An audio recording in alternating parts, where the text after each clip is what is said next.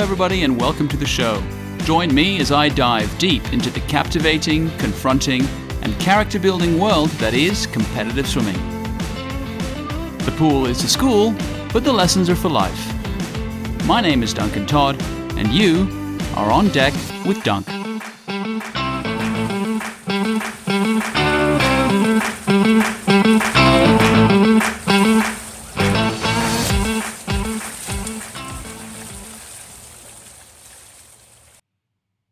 Welcome back, everybody, to a yet another episode of The Book of Eight Lanes, where I discuss and distill forty years of experience as both a competitive swimmer and as a coach into eight ideas, one for each lane of an Olympic final. Having already introduced two of our eight finalists so far, today we welcome the representative into lane seven. As I've mentioned previously, coming into this project, I had a number of concepts and ideas I wanted to discuss. Some of them are slam dunk entries that will be racing in the center lanes of four and five, but all of them are worthy finalists. There is an element of flex and amorphousness, so to speak, with many of these ideas frequently jostling amongst the lanes as I consider them. But today, I have woken up with a very concrete feeling of what we need to talk about next. So, sensitive enough to the universe to know when to follow its promptings, it gives me great pleasure to introduce our third qualifier into the Book of Eight Lanes. Swimming in lane seven is be a great teammate. Okay, so here's a change of pace. The first two entries, you could be forgiven for considering quite wide-sweeping, quite macro. Here, however, is an idea that seems, on first impression, to be more direct, more concrete, and more immediately practical. And hopefully, you're already mulling it over, thinking about how, in such an ultra-individually focused competitive sport like swimming, can the idea of being a great teammate storm into the final of the Book of Eight Lanes? As I wander through life, observing and reflecting on people and experiences and events, I'm becoming more attuned to seeing apparent paradoxes everywhere. Honestly, I get a kick out of them, and this one is a perler. If you can be a great teammate throughout your journey in an ultra-individually competitive sport like swimming, your experience personally and results in swimming will be better, richer, and more successful. If banks could still be trusted like in the good old days, I'd tell you to take that statement and deposit it in your account. Today, however, I'd suggest you stuff that piece of wisdom under your mattress.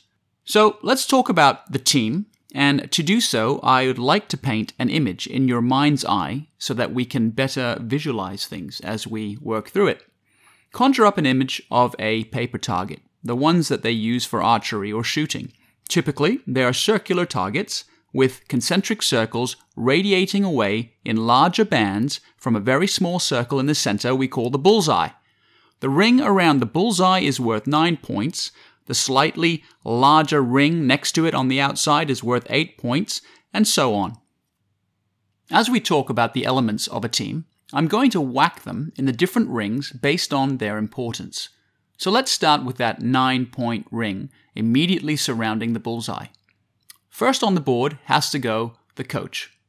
Your coach, assuming that he or she is actually in charge of the program, is the single most important element in the team. She is the driving force behind the team's culture. The head coach is the helmsman, so to speak, steering the ship to the promised land, craftily using the principles, values, and approaches that will best ensure smooth sailing. If your coach doesn't control the culture of the team, if, for example, the club is run by a committee without any firm culture-based principles, then find another club. But I digress. Alongside the head coach, in that ring that's worth nine points, if you are an age grouper still living at home, the next people on the board will be your parents. If you're a pro and in a relationship, pencil in your significant other. Your coach and your immediate family are the most impactful people on your swimming journey, and they are also the people most impacted by your swimming journey.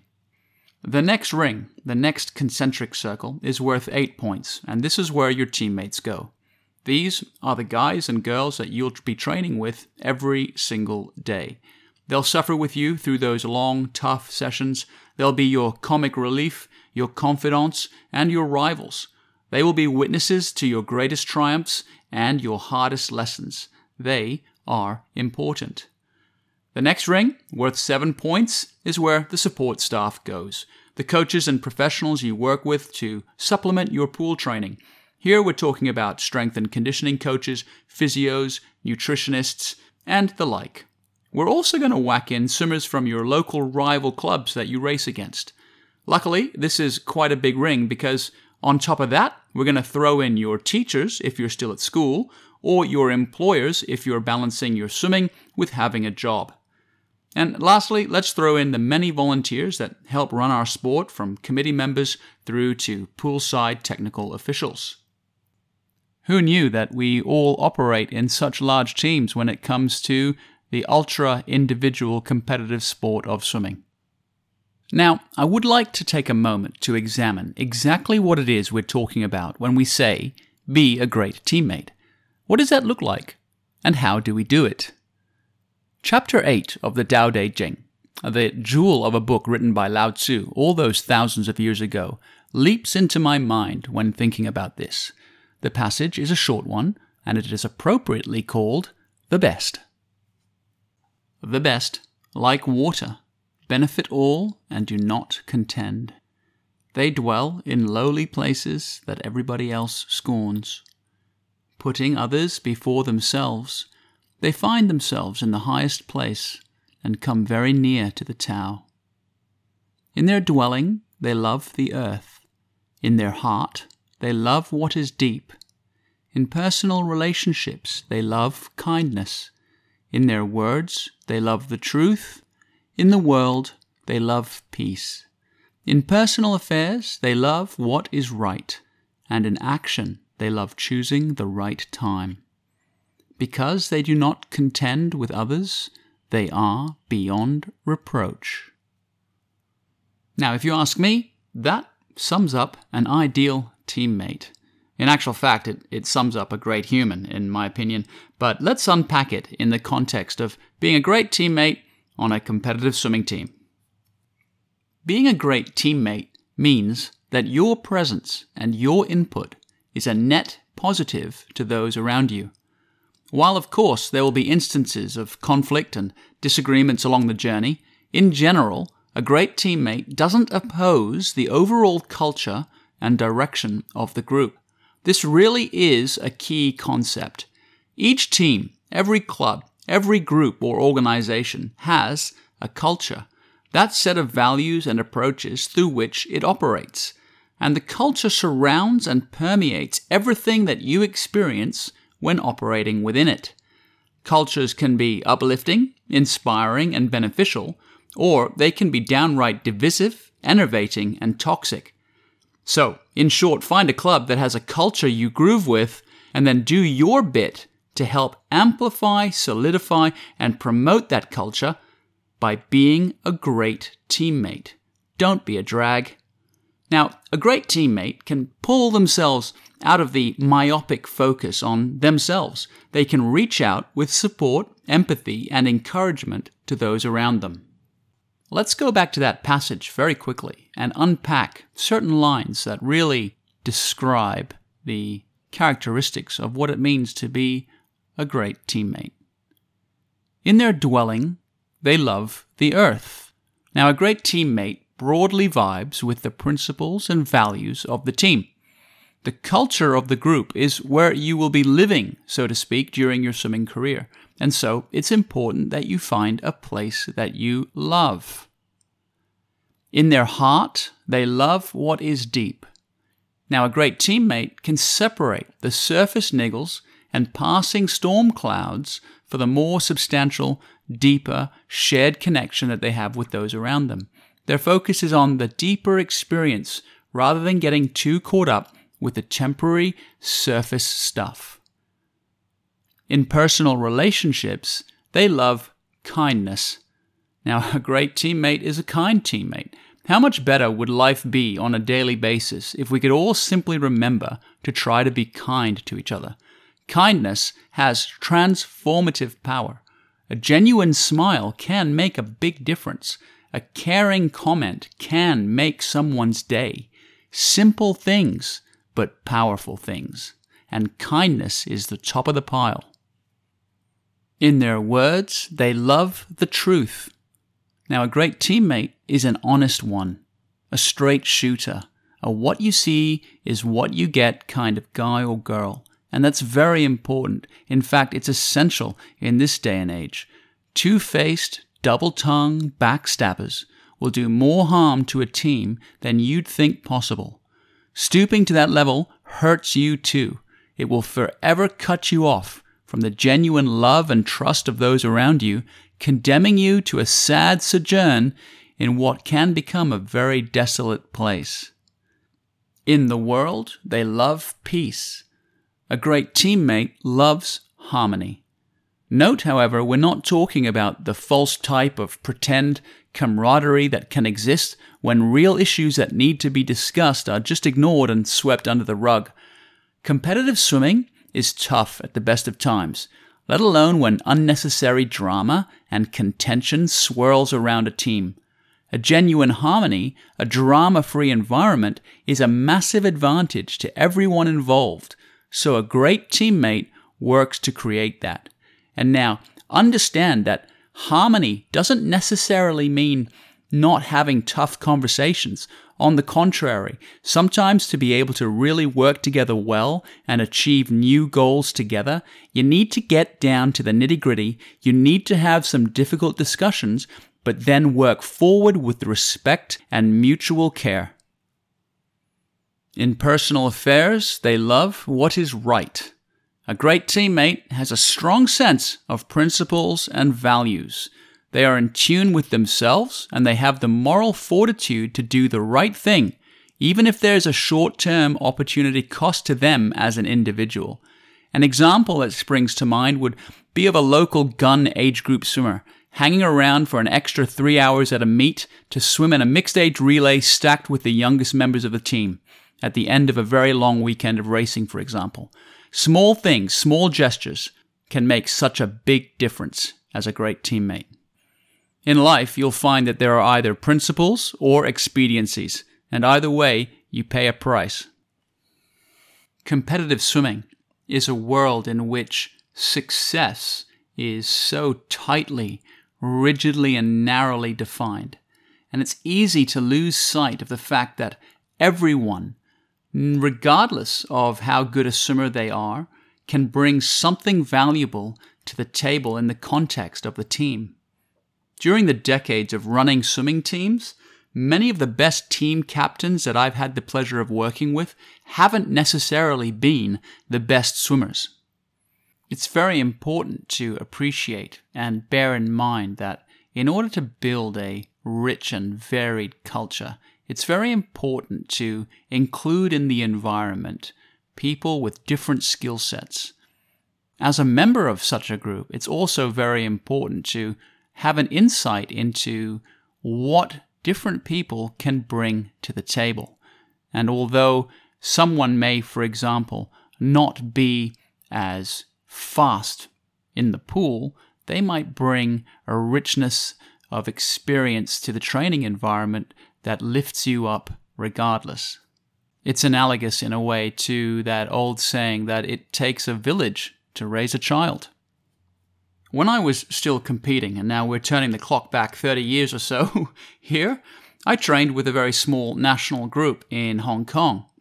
Our head coach at the time was the legendary swimming coach from Australia, Bill Sweetenham, one of the toughest sons of guns that I'd ever encountered. And let me tell you, he ran a tight ship. The training was demanding, and Bill was, in a word, relentless. And it was all about performance. It was all about results. Now, as part of an albeit micro swimming nation, that was an appropriate approach for a national level group.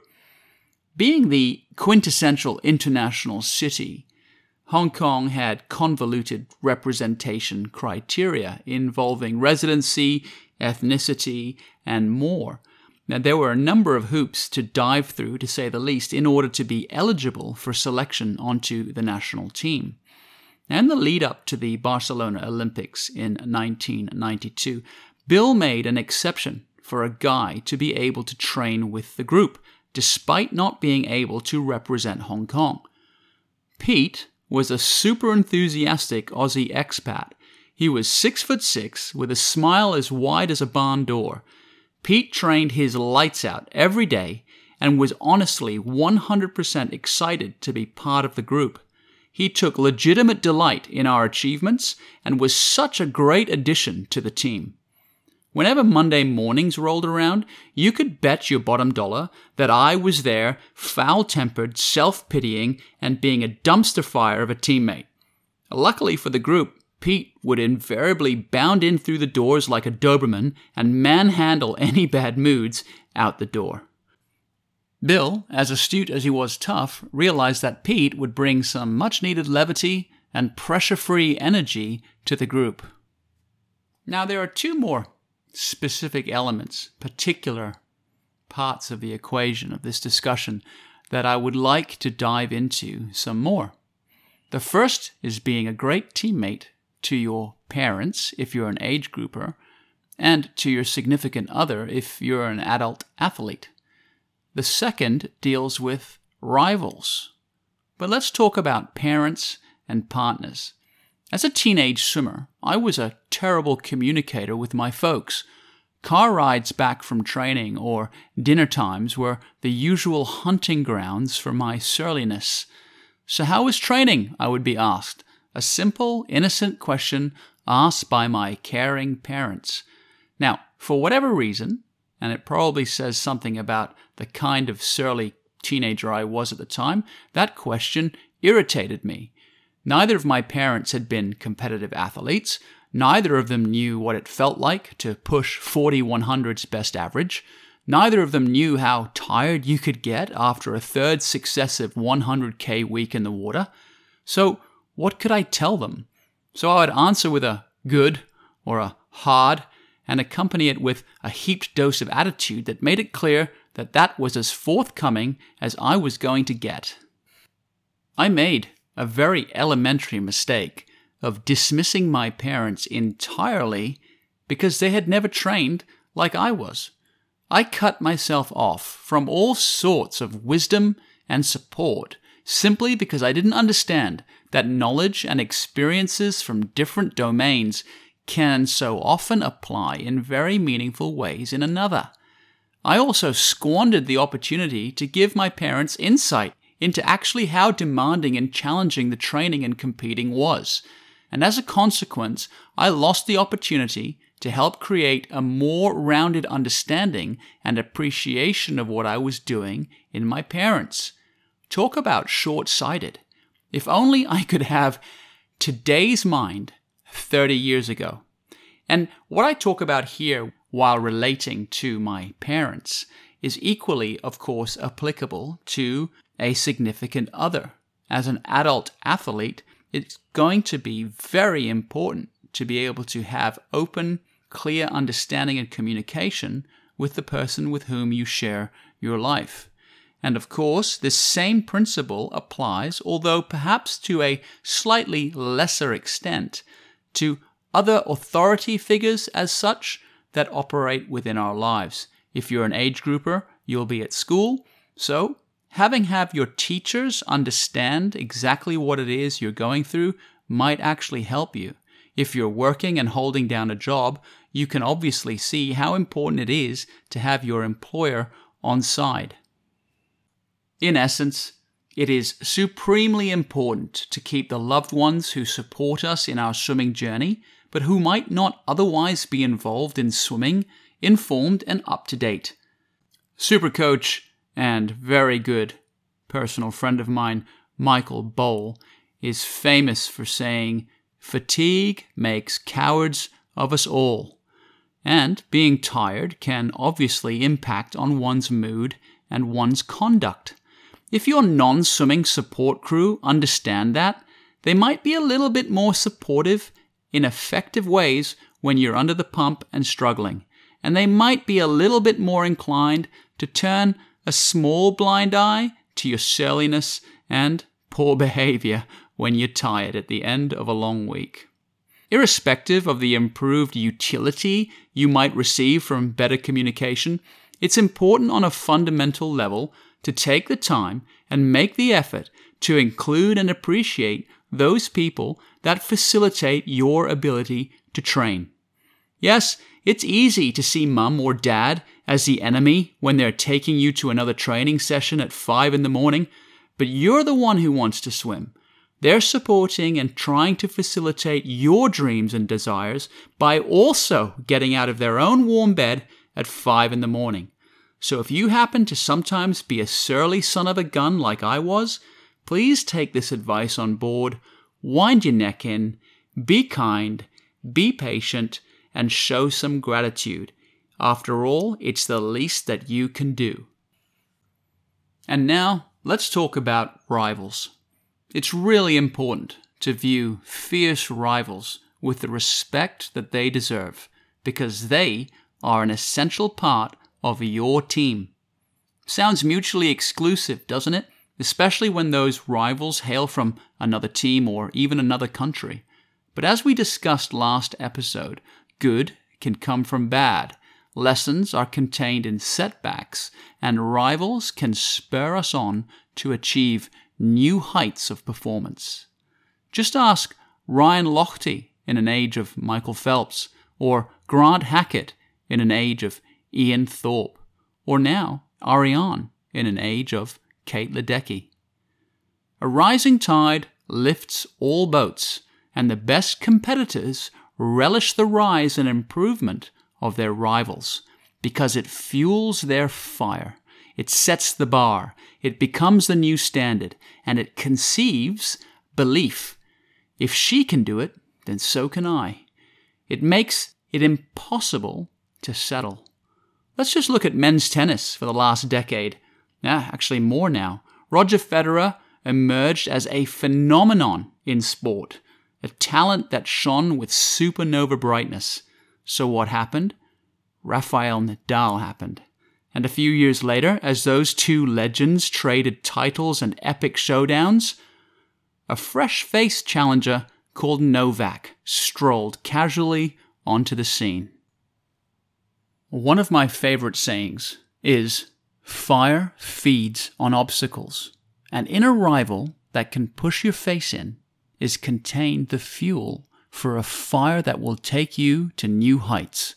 So be a great teammate to your fiercest rivals, because they can, if you approach it gracefully, be your greatest allies. And now, one last thing for our discussion today in Lane seven, be a great teammate. Whilst talking about the idea, I painted that picture of a circular target with those concentric rings that allowed us to categorize the many varied elements of our team.